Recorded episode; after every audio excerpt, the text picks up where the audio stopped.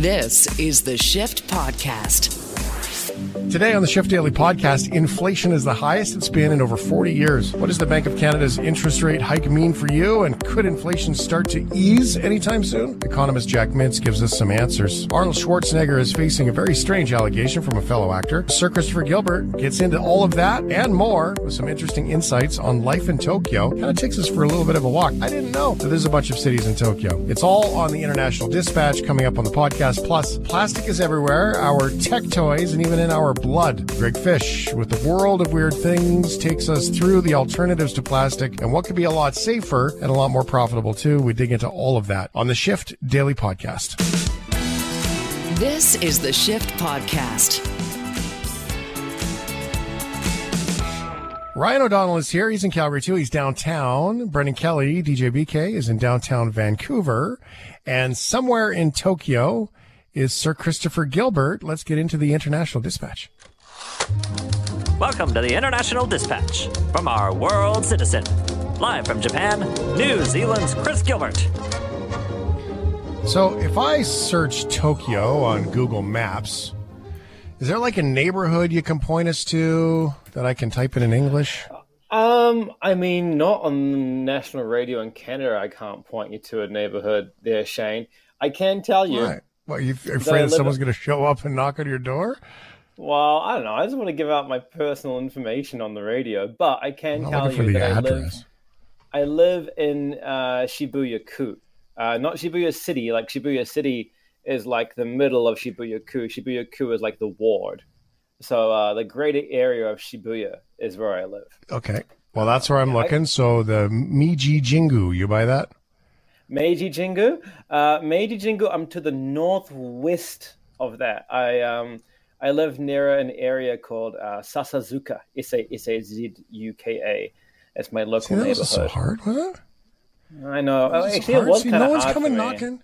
I mean, like I'm gonna feel terrible if someone shows up and like, you know, beats you up or something. But I mean, like, it's all right. All right. There's a lot I of live, streets. um, eh?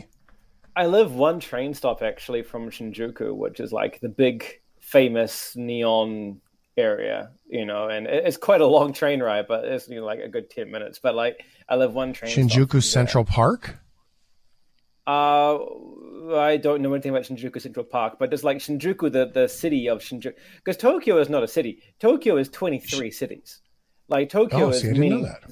yeah, many cities like crammed together. And so when, Oh, I when I first um, moved here, I, I used to ask people, "So where's the CBD?" And people would just like laugh at me um, because there's not there's not any CBD. There's no CBD. There's you know multiple um, you know areas, uh, city areas that you can go to, and uh, Shinjuku is one of them, and Shibuya is one of them, and I kind of live somewhere in Oh, between there the you go. There you go. Shinjuku City. And I'm going to try to pronounce there's Shin Okubu, Okubo. Uh, Shinokubo, And then- yeah. And then west of that is Miyatsushita. Oh, lost my zoom. Kosaten. I mean, possibly. I don't know every part of Hor- Tokyo. To be perfectly honest, Hori- there's a lot of. It's a big Do city. you do you know Steve from Tokyo? I know. Do you know Steve? I know Steve. You know, the- He's from the Tokyo. thing- The thing is that if you do that with New Zealand, it actually works. It's like, Yeah, right. oh, my friend, my, my friend Tom. I was like, oh yeah, I know Tom. Oh, I'm trying to find. This is neat though. It's kind of cool. See, sorry, I didn't mean to put you on. So the Sobu, the all right. Chuo East Line, is that the train that you take?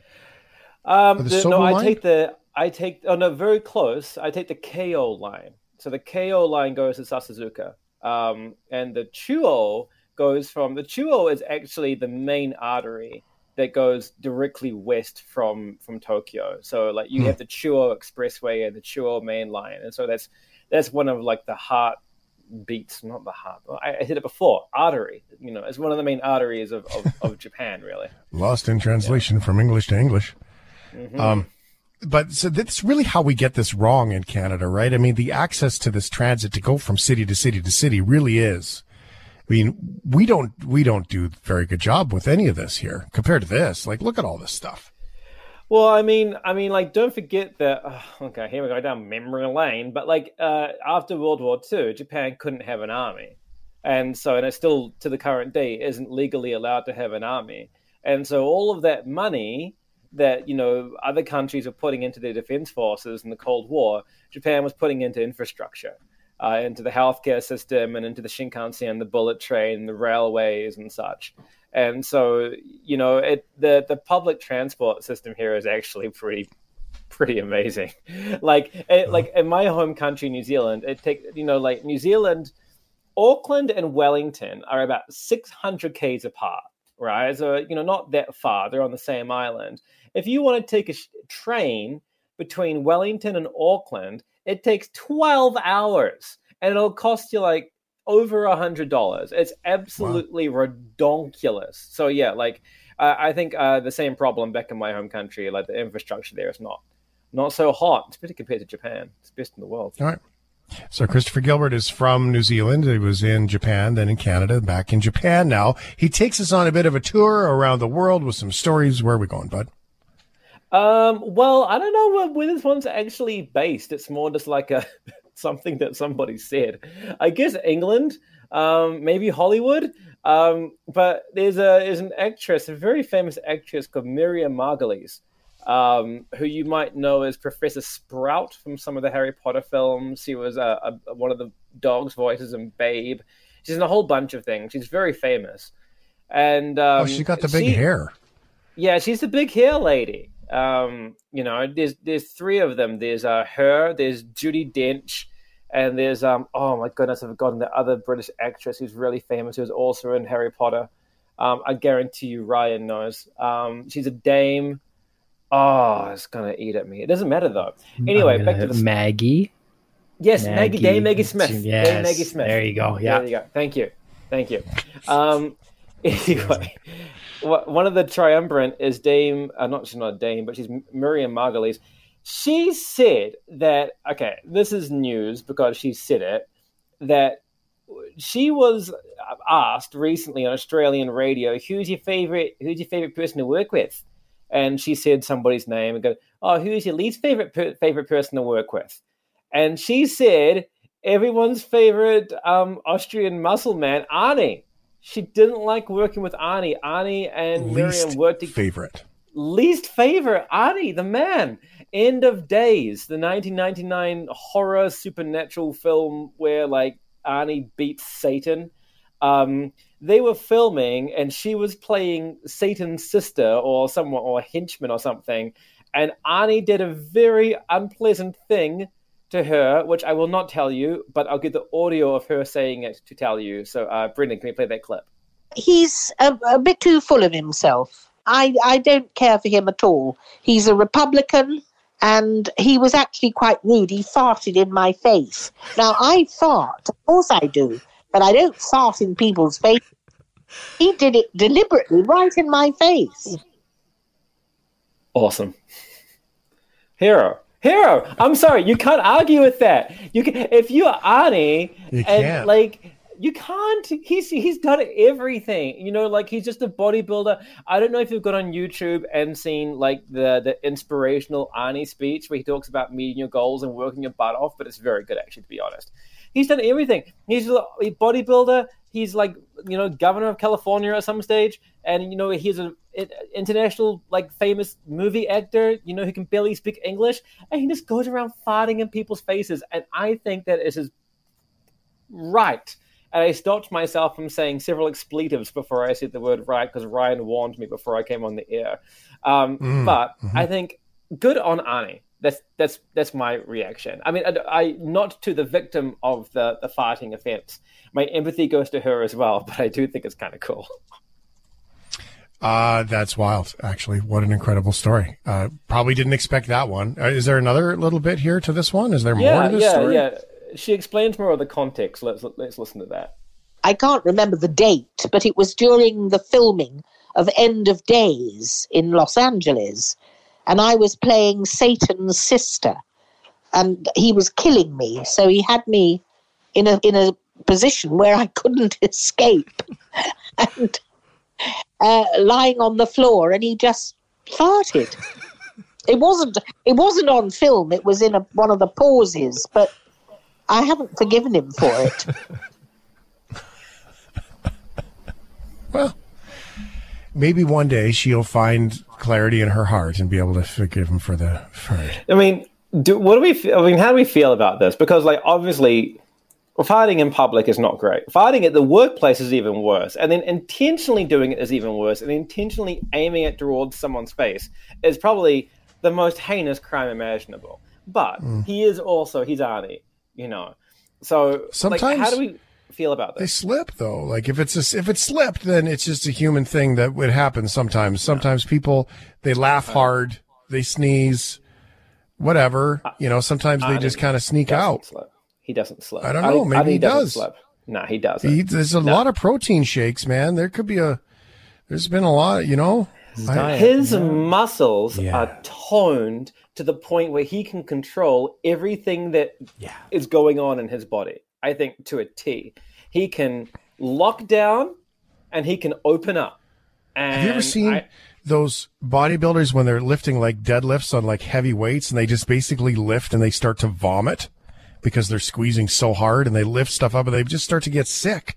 And so I like I mean I don't think you're I think you're overestimating. I think maybe you know he he just one slipped out. If we if we can't support each other in the worst of the human skin bag things that happen that we can't control. I mean, that's the times we got to support each other the most, right? Like you, if you go pee your pants, well, so what, buddy? Here, here's some clean pants. No big deal. It's just life stuff. let the poor guy just let him trump. um, quick roundtable. Ryan, Brendan, uh, intentional or accidental? And do we like him more for this or like him less for this? Or not? Okay, well, if it was intentional, no. Mostly because, like, look, I get it. It's it's Arnold Schwarzenegger. It's like he was at one point the highest paid actor in the world, even though people told him you will never be a starring lead because you can't, you know, you can barely speak English. Proved him mm-hmm. wrong. I mean, this he is an absolute legend. He's one of the most successful people to ever walk the face of the earth. However, Miriam is a national treasure. She is one of the funniest people to walk the face of the earth. So I funny. almost feel bad for her. I feel bad for her. I don't want to get that to happen to me in any circumstance.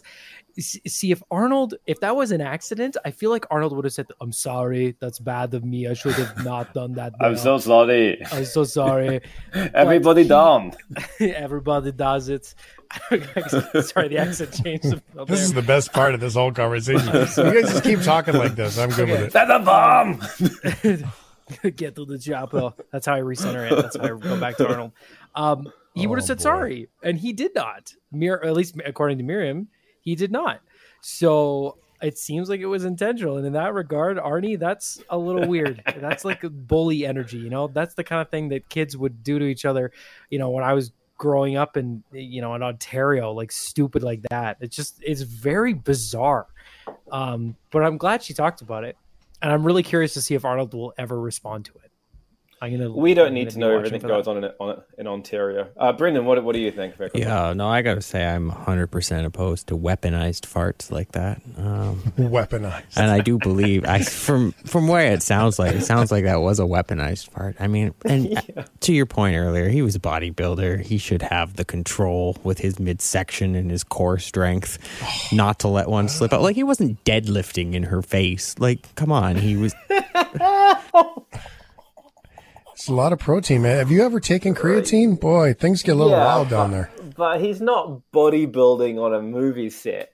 You know, he's not know. doing creatine and protein shakes on. He was and killing also, Satan's sister. I, you know what? I, I'm gonna, I'm gonna make a judgment here, having heard um, all the opinions that it was intentional and that it's not okay. Um, let's move on. Um, Fair you enough. as tourist, you as tourist. Um, okay. Uh, also, question uh, for anybody: Have you ever, especially now that travel has resumed a little bit, um, and you know Europe is having its summer of revenge, otherwise known as the summer of hell, where like all of North America decided to go to Greece at the same time and lose their baggage.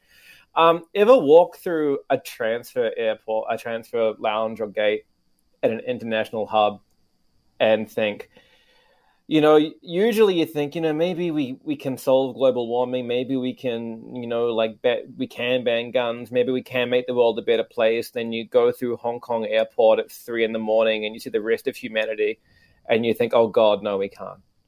Um, you know, you just at the airport, you just see like the worst specimens of of, of humankind imaginable and even unimaginable. Um, and I feel um, this story is about someone like that. You, as tourist falls into Mount Vesuvius after taking a selfie. Um, an American tourist uh, fell into the Italian um, active volcano after trespassing to take a selfie, officials said. My problem with this, by the way, is not the selfie. The 23 year old man who dropped his phone and tried to retrieve it after the selfie fell 15 meters into the ash of the crater before being saved by nearby park officials.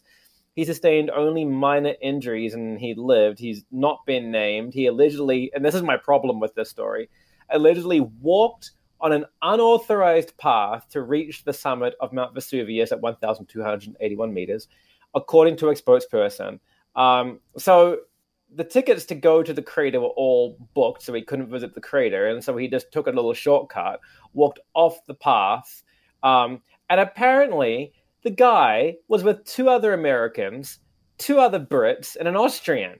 They were all with him when he dropped his phone. It was like, oh, it's not my phone, and he wanted to reach into the volcano to get his precious iPhone out, and he slipped and fell. Meanwhile, on the news in Italy, like news alert, um, people are like, "Oh, look, there's people walking around the crater of Mount Vesuvius. That's not meant to be happening." And so while they were doing it, the park officials were like, "Oh, we better go save them before you know someone falls in the volcano or something."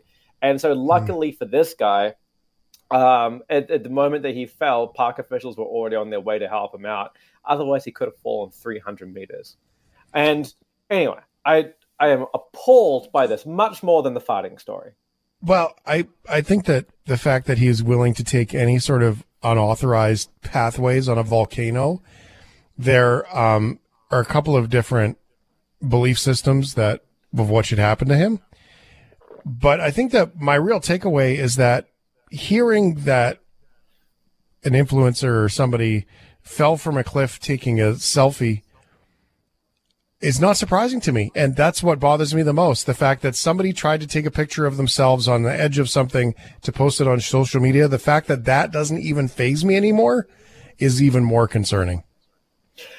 No, and as I said, like that's not the part of the story that offends me because I'm like, oh, this. Guy, I don't even know if he's an influencer. I think he's just a 23 year old something or rather. A word that I wanted to say on the show, but Ryan warned me not to say.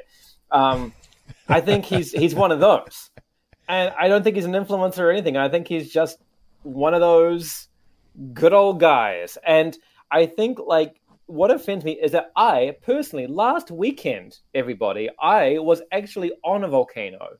Uh, hmm. much, you know, very a very domy one, very similar to Vesuvius, and you and uh, you can't hike up to the crater because it's an active. It's called Asama Yama, by the way, which I like because it's called Asama Yama. It's kind of like Banana like a, Rama.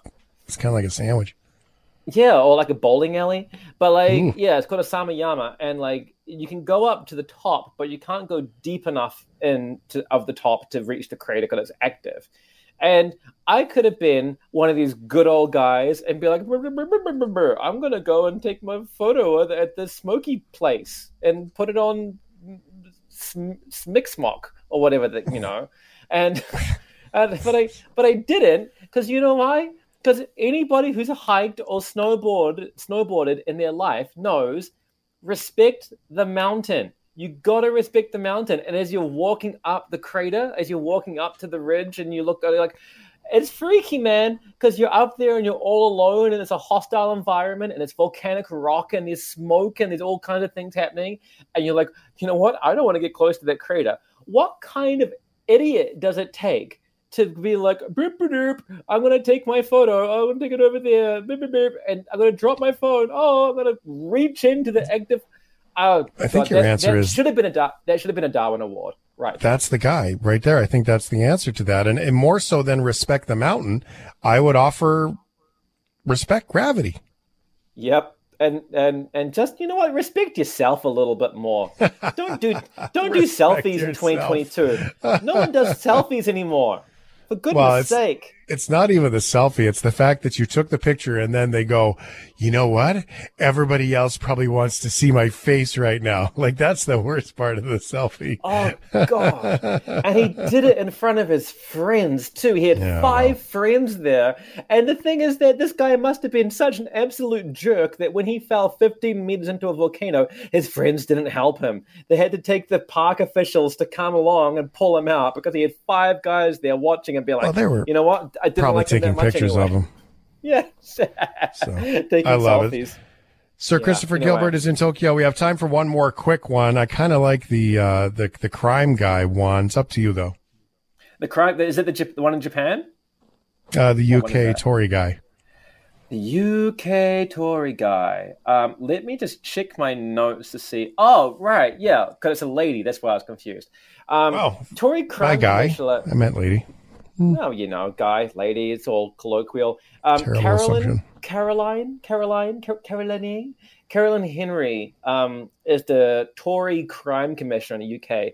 She's been banned from driving after being caught speeding five times in 12 weeks. Um, she was reportedly tearing up, um, not the travel, not the not the, the speeding fines, but like crying at the time that she gave evidence on Monday, telling the court that relying on public transport would make it awfully difficult to transport her children around. Um, she blah blah blah blah. That's context. Context. She was fined two thousand four hundred and fifty pounds. She was banned for six months for exceeding the thirty miles per hour. What's that? Fifty k's limit in a blue Mercedes and a Lexus with a private number plate. Um, there have been calls for her to step down, but she previously said she wanted to stay in her job, which pays her seventy-six thousand pounds a year, which is I don't know how much it is in Canadian dollars, but you know what? It's a lot of money. Um, uh, after sentencing, she declined to answer questions about whether she would resign. She said, Quite properly, I've been fined and banned from driving for six months. I remain committed to serving the people of Nottinghamshire as police and crime commissioner. Um, she was captured speeding twice, twice near a primary school. That's elementary school in Canada. That's the worst She part, man. That is the wood. You don't speed near a school, ladies and gentlemen. Um, uh, near primary schools in Daybrook, Nottingham, and in Chilwell and Beeston. Um, she was going uh, um, up to 10, uh, 5, 8, and 10 uh, miles per hour over the limit. Uh, the judge said she was driving at consistent speeds above the limit, and she was crying at the time. She said she doesn't know how to drive her children around anymore without her blue Mercedes and her Lexus. Um, you know what? Don't care. Sorry, like don't don't speed near schools. Yeah, that's you know what? I, there's there's two places. I there's a lot of times I disagree with speed limits.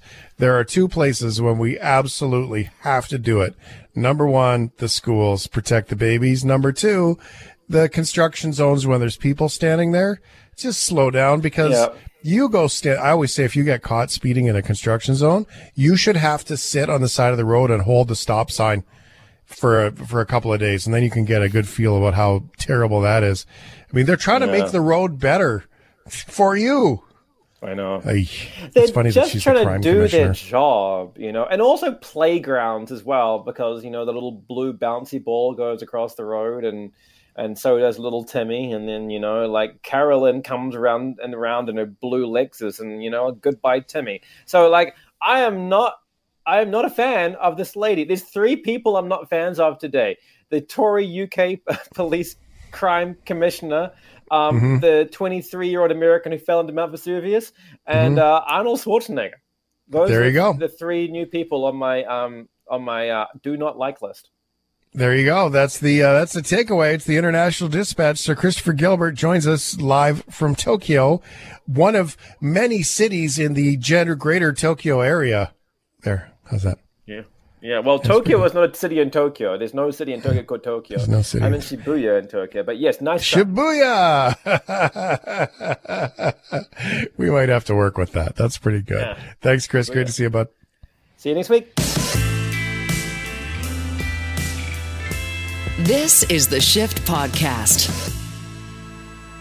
The words we hear today are very, very scary. We hear words like inflation, debt, interest rates, rising costs, expensive, right? We hear all those words all the time. And, and how is it that they land with you. I know with me, I'd like to think that I can tell myself, no, this part is good and that part, you know, this is just a correction and whatever, whatever. But it does create anxiety. There's no denying when I go to the gas pump, there is now a calculation to fill up my SUV that I didn't have to do a few months ago. There's no denying that when I would go to run to the store, I'm now going to the grocery store to buy a couple of things, not necessarily going to Costco to get the big grocery haul. And so I wanted to subscribe to a little bit of assistance with this conversation so we can get some insight on what this truly looks like. Uh, Jack Mintz is an economist, president's fellow of the School of Public Policy, University of Calgary, and many other credentials as well. Hi, Jack. Hi. Well, thanks for being here. Um, you're an economist, so you've spent your career studying all of these things. Does it still hit you like it hits me when you sometimes go to the gas pump or go to the grocery store and you're like, oh, wow?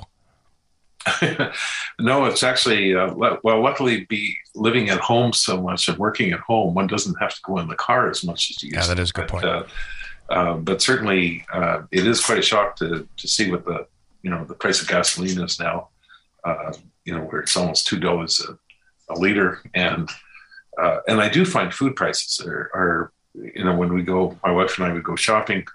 Um, it's really quite amazing, actually. Now looking at you know how much strawberries might cost, or Yeah. or celery, or uh, and just basic items, right? And I think you know, uh, well, we have uh, you know an easy time, or let's say we, we can deal with the the extra expenditures that we have to make on on all the basic necessities. Uh, I do think a lot about people who are on fixed incomes, and you know, such as elderly people or uh, uh, or people who you know don't have a lot of income, and then they start seeing these you know much higher prices, and they have to deal with that. And I think that is quite a challenge for them. Yeah, you know what really hits me is when I invite, you know, Jack and your wife come over and let's just have some burgers or some steaks or just like a social call. And so what do you do? You run to the store, you maybe get a bottle of wine, you get yourself, uh, you know, those couple of burgers, the little extra things, maybe a little extra lettuce and celery for the salad. And now having a friend over is is starting to look more like going to a restaurant, um, and uh, and it gets expensive. And I think you're right; it hits all of us a little bit differently. Um, I I'm out of my lane here, Jack, when it comes to what it is that the government can or can't do. Uh, we've had some young people that have messaged the shift saying, well, what is the point of raising interest rates? How does that protect us? Um, you know, what are you looking at here from the economist perspective that helps us understand what's going on? Well, I think you know there's been a, a number of factors that have you know led to this inflation, and I think the problem is is that there's that that's in the past. I think the question is what can we do in the future, which is those are two very different uh, things. I mean, we should learn from the past. And I think 2020 was a really perfect example where it was one thing in trying to you know prevent people from going into major financial collapse, you know, by the government spending money uh, on CERBs and you know wage subsidies and everything else to try to buoy up the economy. But it's another thing when you spend so much money, uh, whether it's we charities and extra payments for the elderly or or, or whatever. Uh, but you spend so much money that actually households had more income during the pandemic, uh, even though employment income had dropped. And so, it, you know, that's that that's a result you normally would never expect during you know recession that people would actually have more money to spend rather than less money, and and that set up uh, a monetary uh, expansion uh, that uh, we're now paying the price. Uh, you know, with inflation today, it usually takes 18 months to two years to, to go through the economy. And, and we're facing that right now. And, and it's as a result of very loose monetary policy, uh, overspending by governments in 2020 and 2021. Uh, and, and now we're, we're, we're, we're facing that inflation, but that's the past. And, so the question is, how do you deal with it in the future? And the only way that you can bring inflation down uh, is to raise interest rates and to try to reduce demand. Um, and of course, one of the things that have made this inflation very difficult has been what you know economists have called, or what I call it, supply-induced inflation or cost-push inflation, where uh, you know uh, demand ran ahead of supply, and and now we're facing the consequences of not having enough people to work, million job vacancies, which is you know out of uh, out of uh, 20 million people that are employed. I mean, that's a huge number of mm-hmm. uh, of people that are, you know, jobs that are available, and yet we have an unemployment uh, uh, unemployment that is still over a million people. In fact, I looked at the numbers last week in, in an article that Financial Post people can read, and when you look at the growth in uh, or the change in unemployment, people who you know were looking for a job that uh, uh, but are still not working. Uh, from February 2020 to today, it's only gone down by 100,000 from 1.16 million to 1.06 million. And so you have to ask the question like, you know, with all these jobs available, why isn't our, the people who are unemployed, why isn't it down to 500,000 people? Uh, you know, we should be having a lot more people, on, you know, in the job market right now. So, so there, there's a lot of things that are really uh, strange that are happening right now, but a big part of it is this uh, inadequate supply, and then all the disruptions that happen with the pandemic. Uh, more follow-ups with pandemic, like in China this recently, uh, which shut down their economy for a bit, um, and now the Ukrainian-Russian war that's causing another type of supply shock to the economy. So so we do have all these supply shocks, but uh, what hasn't been helped, I think, was uh, over exuberant uh, government spending in 2021 that really fanned inflation, and now it's uh, now we're stuck with it, and, and we're going to have to deal with it.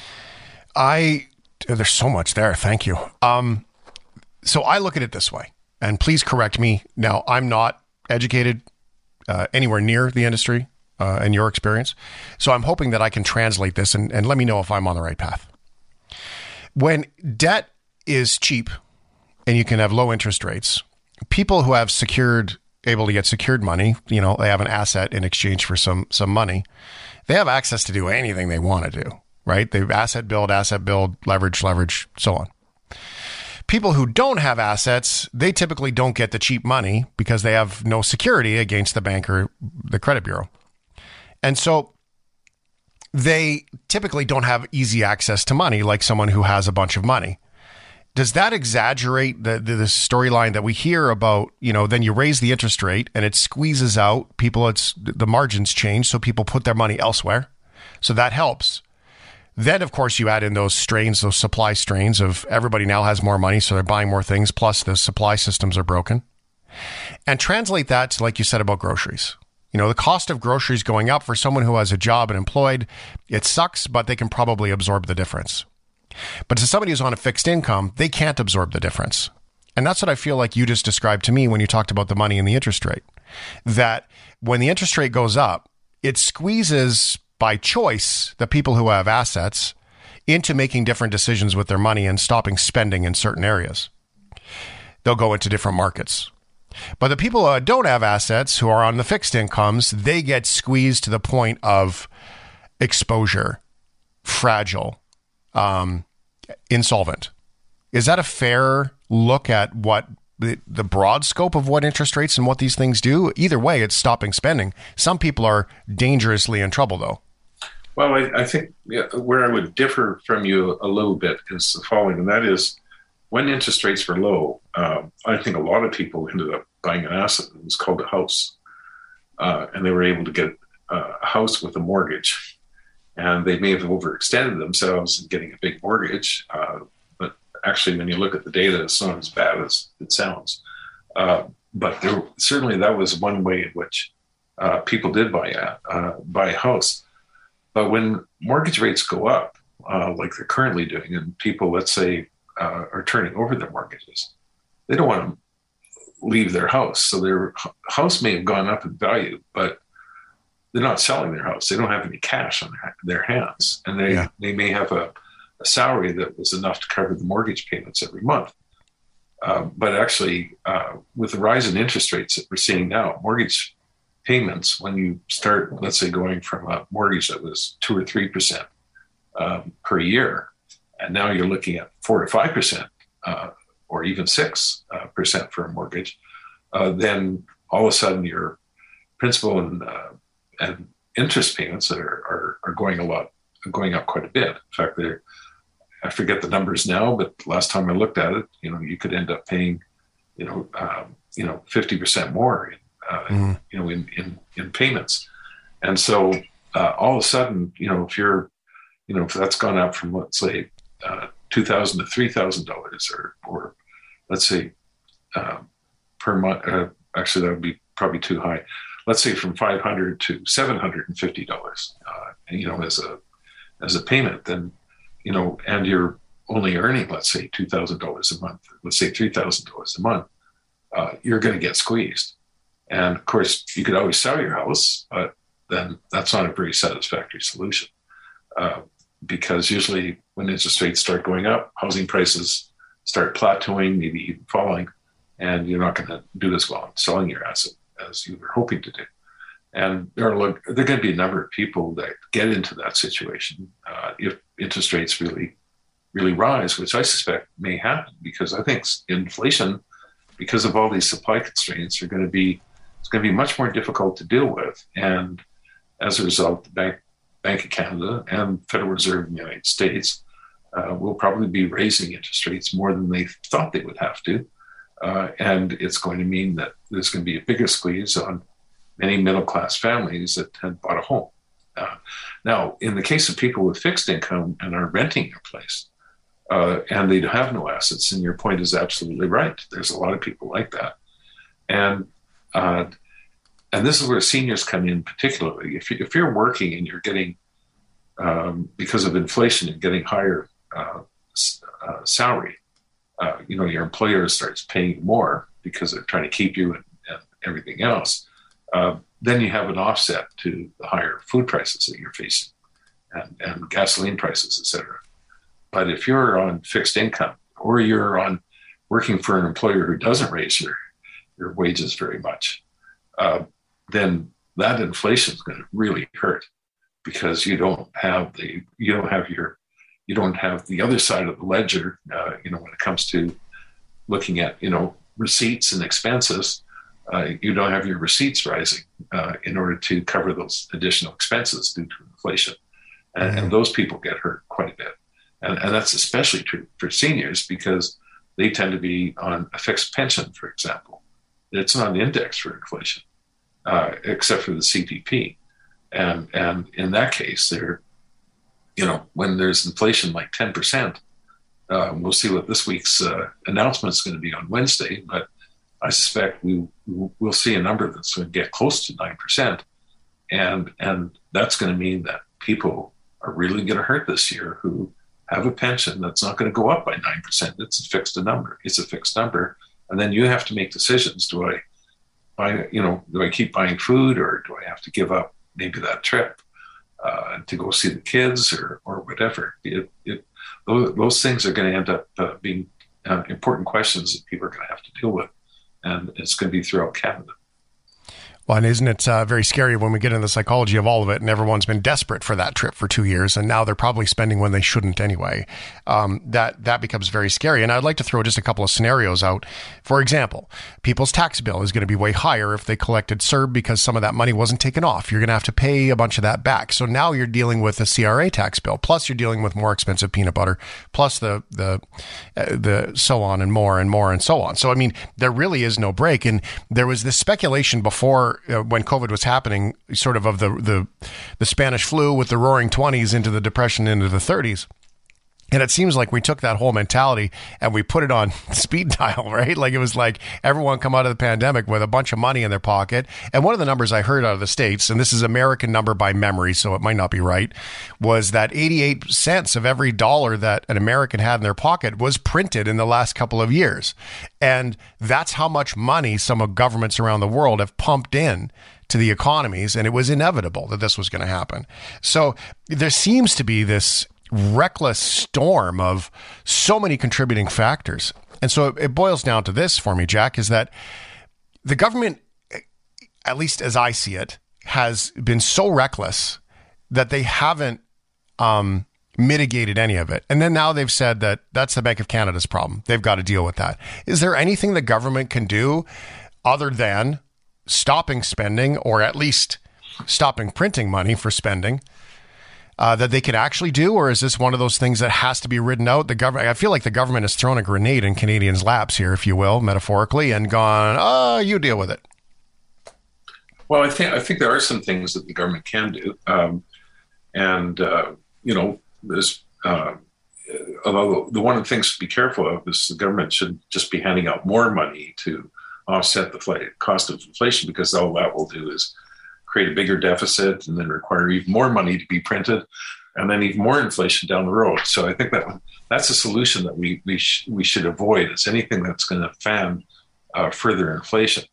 Uh, but we have to remember we're we're getting uh, first of all we're getting tax increases coming in that are actually raising prices.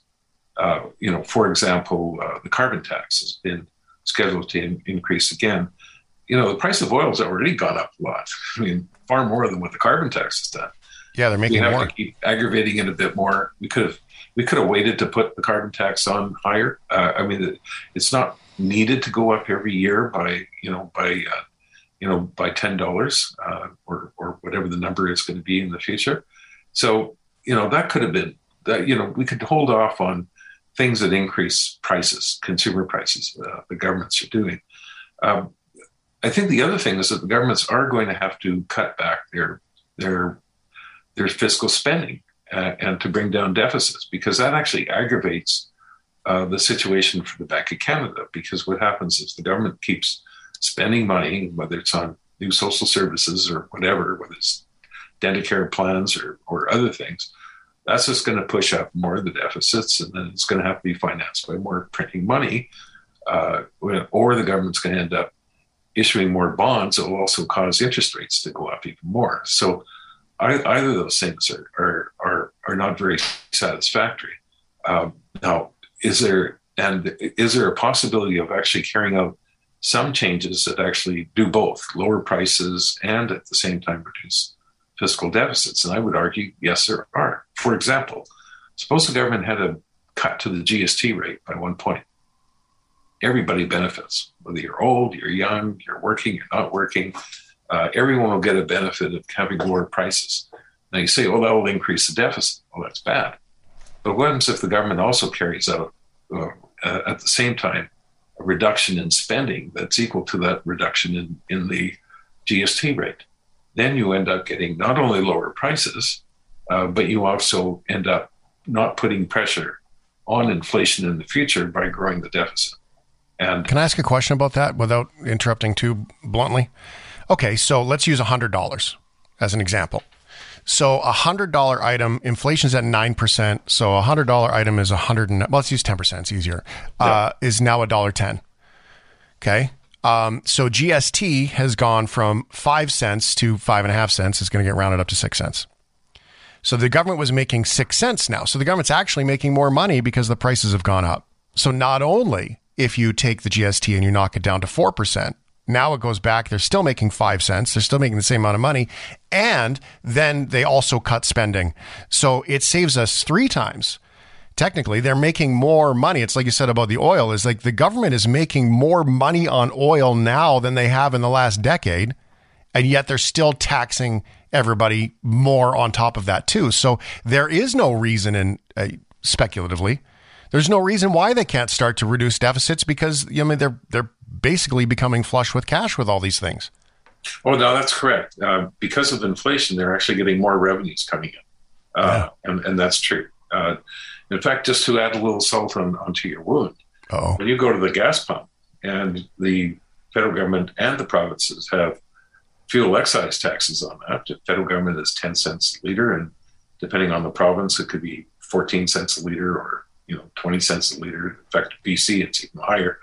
Uh, then the then the G, GST, or in the case of Ontario and, and, Quebec, and the Atlantic provinces, the HST or the QST in the case of Quebec, that's another fifteen cents. But they apply it to the to the excise tax as well. Right. So it's tax on tax, it's including uh, the excise tax. So it's a tax on tax.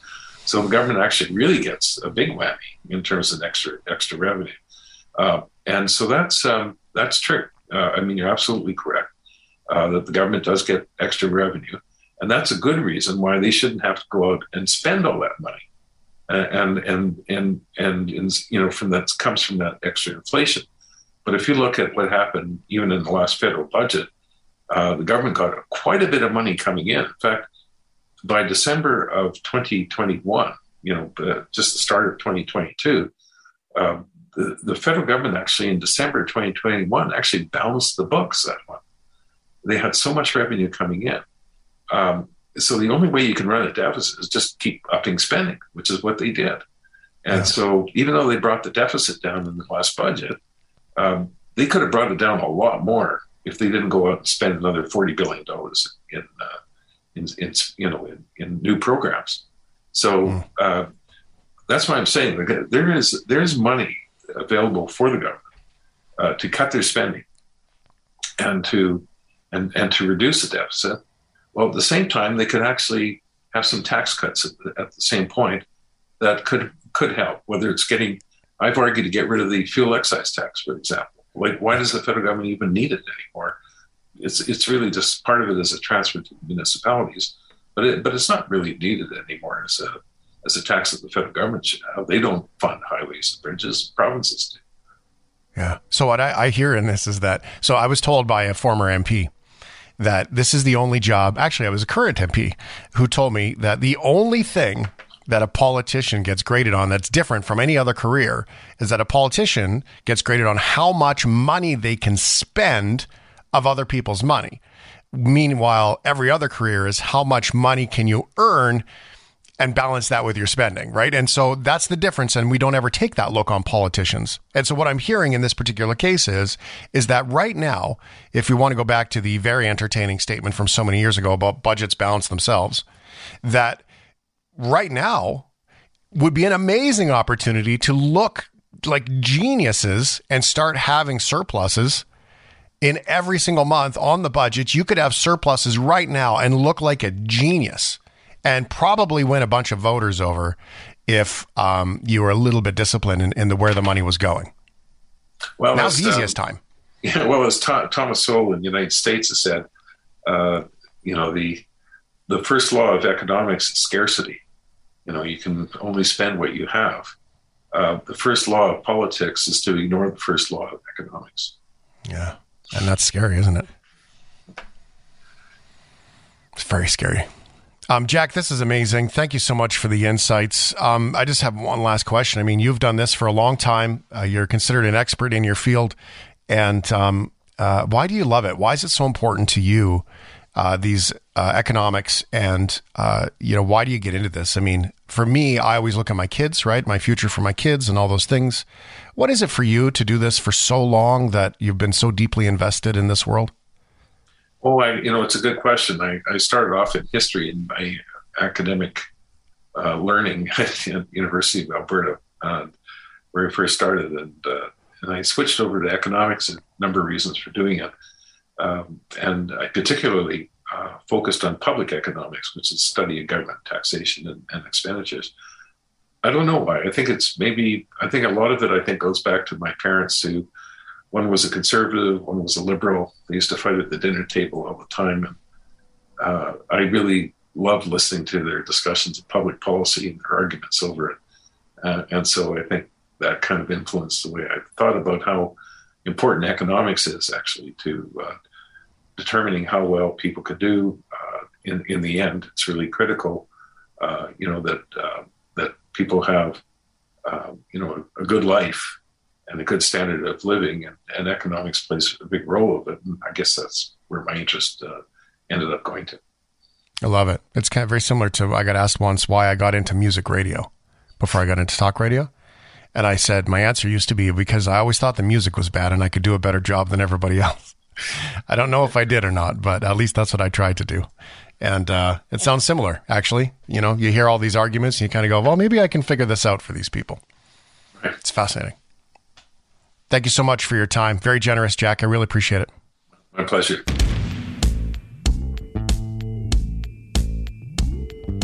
This is the Shift Podcast. Welcome, Welcome to the world of weird things with Greg Fish. All right, it is the world of weird things, and um, you're off on uh, some recklessness from 70 years ago, Fish. Yeah, a little bit. Uh, so basically, I know that Canada is uh, banning some single use plastics and is going to uh, continue to ban some other types in the future, according to the rumors flying around. Um, there's been talk about doing the same thing in United States, and I wanted to take a look at what the science actually says. Will this will this hurt? Will this help? Will this make any difference? Um, and according to a lot of scientists, this is actually a great step forward because the problem with single use plastics is that a lot of them can't actually be recycled because you see the plastics industry and companies that use a lot of plastic will tell us, oh, just put it in your recycle bin and it'll become new bottles, it'll become new containers, and everything will be fine but that's not really true. Less than 10% of all plastic actually gets recycled uh, because the problem is that the processes require a certain type of purity. And when you melt down the existing plastic into those pellets and add it to the raw ingredients, you still have to add brand new plastic. So again, we, we use so much plastic and we consume so much plastic and then we waste so much plastic that it's now literally in every single ecological nook and cranny and yes, microplastic is even in our organs. Now, the science is out on exactly how much damage that does, but there really isn't any scientist out there who says, "Oh, this this should be totally fine. There shouldn't be any any any problems whatsoever," because they're seeing a lot of similarities uh, to things like asbestos and carbon dust and things that they already know causes problems. So they're more concerned about trying to figure out how much damage is going to cause, um, and not necessarily whether it's causing damage or not. Okay, well, I mean, there's no doubt uh, that that would suck to uh, you know have plastics fall out of you, without a doubt. Um, now we've seen this, of course, with other things as well. We've heard you know uh, mercury in fish. We've heard plastics in fish and sea life. We've heard all of these things about plastics being everywhere. Wouldn't it make more sense, fish, though, if we um, if perhaps we just built better plastic that was more recyclable? Actually, that that's exactly what it is. Um, and the problem is that you need to force a lot of these companies and a lot of these monopolies and oligopolies in order to do that. So these kinds of bans, these kinds of regulations that essentially say you have to build better plastic, you have to build more biodegradable plastic, you have to uh, use more biodegradable materials, maybe use a little bit less plastic and a little bit more um, cardboard, or or find something that that's even better, that's something that is much more biodegradable. Uh, that's what we're that's what these bans and what these regulations are really trying to do. It's not about let's eliminate plastics because plastics are very useful. Like we actually we actually need materials like plastics um, but we really need them to be more safe. And it's kind of like it's kind of been a trend um, since the middle of the last century. There's a lot of these uh, miracle solutions and, and a lot of this this very exotic chemistry that gives us very useful products. But there was very little thought to safety and to pollution and to disposal. Um, and we're now stuck cleaning up the mess. So, for example, uh, lead was fantastic for stopping engine knock. Uh, if you add it to gasoline, it was great at keeping moisture out of paint. Um, it was really good for creating uh, very large pipe networks, but it's a neurotoxin you know, we use mercury in a lot of things, and mercury is a great chemical for a lot of industrial processes that we rely on. But when we just dump it out in the ocean, it ends up with fish, which we eat, and then we ingest that mercury and it stays around in our system. You know, asbestos was fantastic insulation and it's great for fireproofing and it's a great fire retardant. But the problem is that the fibers of asbestos are abrasive. They end up in our lungs, they tear up our cells, and they can accelerate certain types of lung cancer. So, again, the problem isn't really so much that, you know, oh, we're using all these chemicals and these chemicals are bad and the people who made them are bad. No, no, no, no, no. These chemicals were invented to solve problems, but right now they're much more trouble than they're worth. So what we really need to do is we really need to go back and say, okay, these were great solutions. How can we actually make them safer? And this is really where we have the disconnect, uh, because a lot of these companies are very risk averse. They're very lawsuit averse. So their entire thing is we're going to double down on what we're doing because we don't gonna, we don't want to get sued, and we don't want to stop our business because we're making money. So we're just going to keep doing what we're doing, and we're going to try and cast doubt on the science. We're going to try and hire our own scientists who are going to say something opposite or that these things aren't as big of a deal as they really are so again really there has to be something something has to give um, and unfortunately it, you know strong-handed government action is usually not the best way to get things done but in this particular case uh, it, it kind of is it's really the only thing that can basically make them say okay you don't have a choice anymore. You have to put out something that's safe because otherwise you're not going to have a business. Well, it's interesting, right? Like, I'm curious because you're you're an American and I'm a Canadian. So, should the government step in on it? In just your view of it, I mean, because there's some different, really wildly different views of this. It's not a test question; it's just an honest question. The it's not it's not my ideal preference like the the the way it actually absolutely befuddles me where you know there's this demand for something that's safer. And there's a lot of very ta- talented chemists and there's a lot of very talented business executives and there's a lot of very talented marketers who would go who could go out and say this is a fantastic opportunity to make billions of dollars providing safe alternatives and to do the right thing. Right now the, the, the incentives to do the right thing is is amazing. And yet they don't want to do it. So it's very much like this is the last action that I would want to see, but unfortunately, it seems like it is necessary. It's one of those. It's one of those necessary evils. hmm This is where I get lost in this, right? Um, there's some lawsuit things and, and whatever that you know that the government or that you know the plastics companies, and in some cases they say the oil and gas companies, but call them the plastics companies because they're the ones that build the chemistry for this you know, should be held accountable for this, not us, the consumer. But I, the one thing that I think is wildly missing in the world today is the end of line version of the product. I feel like there needs to be an end of line proof almost in products today that we build products with no solution, even in shipping, grocery, box after box after box after box.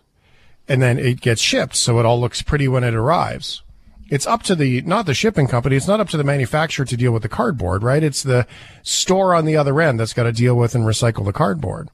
And so i, I guess that I, I, don't understand and I, I truly don't understand who which group should be accountable for this? Because the plastics company I, I don't believe that the plastics company should be able to, in good conscience, create plastics that don't have an end of life solution. We can apply that to all kinds of things, but what about plastics that are in cars today? What about uh, the materials that are in windmills today? Those aren't uh, just now some technology allowing to recycle them. So they go and they sell, and even um, even in your your home state of California, some of the old incentives for solar is now they're at end of lifetime and there's all this stuff left over. Like this is a larger overarching conversation. We'll stay focused on plastic. But then they sell solar is better, but by the way, there's no place to put it. They sell electric cars is better, but by the way, there's no place to put it. They sell windmills are better, by the way, there's no place to put it. They also sold to us plastic grocery bags were better, but there's no place to put it. And at some point, like there's got to be some accountability. Yet, by the way, we're selling you this thing and it's it, there's no place to put it. Yeah, I'd absolutely agree with you. And the manufacturers would have to bear that responsibility because they have the know how. They manufactured it. They know the properties of the chemicals. They know what it's going to look like when it breaks down. And they should have a really good idea of how to deal with it. And they need to be able to prescribe that. Now, if uh, their advice isn't followed, then yes, of course, you know they've put out the guidance. They they've proved that they can do an end of life, uh, and if someone doesn't follow them, that's on them. Uh, but yeah. that responsibility currently does not exist, and and you're absolutely right to bring up solar. You know, solar again. This is one of those things that we definitely want more solar. Like it literally, the sun is giving us free energy. We need yeah, to capture it. We need to use it. It's fantastic. But then we have landfills full of solar panels and everyone in California is going, wait a minute, I thought we were supposed to recycle those. We can't just put them in a landfill. We can't just yeah. put the wind turbines in, la- like, we have to do something. We can't just. Well, it turns out that's what they do. Throw them out. Um, They yeah, do just throw it- them out. And um, you know, and that's and that's that's the wild thing, right? Is that there is no easy solution, and the best net effect has to be it. And we always look at the beginning of this life cycle. We never look at the end of the life cycle. And grocery bags is a great example, since we're talking about plastics, right? In the very beginning, whereas paper bags, and then they sold it to us uh, back in the day as, by the way, these have handles, they're durable, and they're better for everything. Da da da da da. Well, turns out it wasn't very long until they were flying around everywhere, and everyone started to catch on that they don't ever biodegrade with those old plastics. And so now, in hindsight, everyone's kind of going, you know what? They were just cheaper. That's it. They were cheaper and they sold us an eco thing on it. And, and so when you talk about plastics from 50 years ago, 70 years ago, and, and that we really haven't kept up, right? Like we've got clamshell plastics that, you know, we can, for the most part, as long as they're not contaminated, can be re recycled. That takes energy to recycle, but it's better net effect than going in the garbage bin. Well, what happened when some of these third world countries stopped taking our garbage to burn it? or recycling because they now there's too much. We're still producing too much of it today. And those companies get to, and I'm a capitalist, but they get to continually pound out this plastic and it's our problem. It it really becomes our problem because there's really how do you enforce that that end of life? Yeah. How do you enforce that responsibility? And the problem then becomes well, you can rely on these companies to do the right thing, and that's what we've been doing for the past seventy years, and they haven't done that. So unfortunately, the only action that's really left is for someone to come in and say, okay, you are now legally required to do this, otherwise you can't operate. Um, Yeah. And and But, I mean, and that unfortunately is what it comes down to. Well, and, and this is like a life cycle of grocery bags is so super easy to follow, right? Is that, it, you know, you've got plastic bags, they're cheap to make, but they don't go anywhere. Then you got paper bags, they're uh, four times the amount of energy to make, but then, you know, they do biodegrade for the most part if they're not too waxy. And, uh, you know, but they're not quite as durable, which is, so there's a little bit better on the end of the line for those things. And then you've got cotton bags and then you've got these uh, polypropylene bags, which is still got elements of, plastic in them, right? And so you buy those ones from the grocery store. They've still got plastics in the fibers. You're not actually using cotton bags. So for every uh, plastic bag, energy wise, because there's like energy, ingredients, all that stuff come into these calculations. For every plastic bag, you have to use a paper bag four times. You have to use a cotton bag like 33 times. And you have to use a, these bags that we do buy that are still filled with plastic 130 times to see the energy, the overall net benefit. And how many fabric bags do you have in your basement? I got hundreds of them, I swear. And so this whole conversation, frankly, is is tainted. It's toxic. It's polluted. And so, how are we going to cut through on it, fish?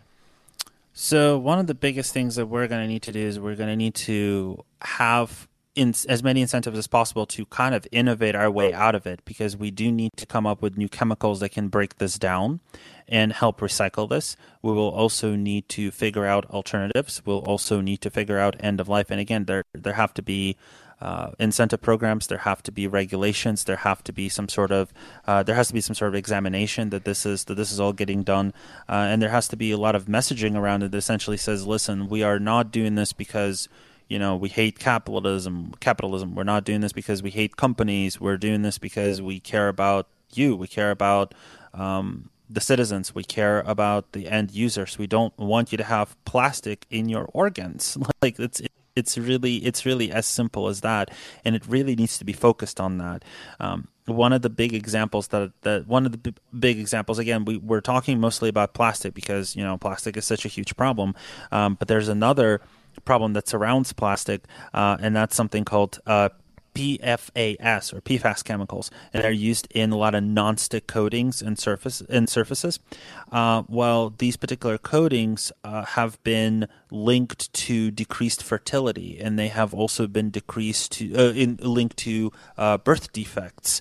Uh, So, uh, and these are also known as forever chemicals because they take thousands of years to break down and they're also in many many places so uh, you know imagine coming in and saying so there are these chemicals that are actually like reducing the fertility of the human species and we're just going to wait for someone to do the right thing on them. We don't really want to you know rock the boat too much. Like I am I'm all for a free market and I absolutely think that you know any sort of solution for this is going to come out of a competition among multiple companies that have that deep bench of scientists and experts who can create that better solution and compete with each other on the market uh, for the best, cheapest, most effective version of it.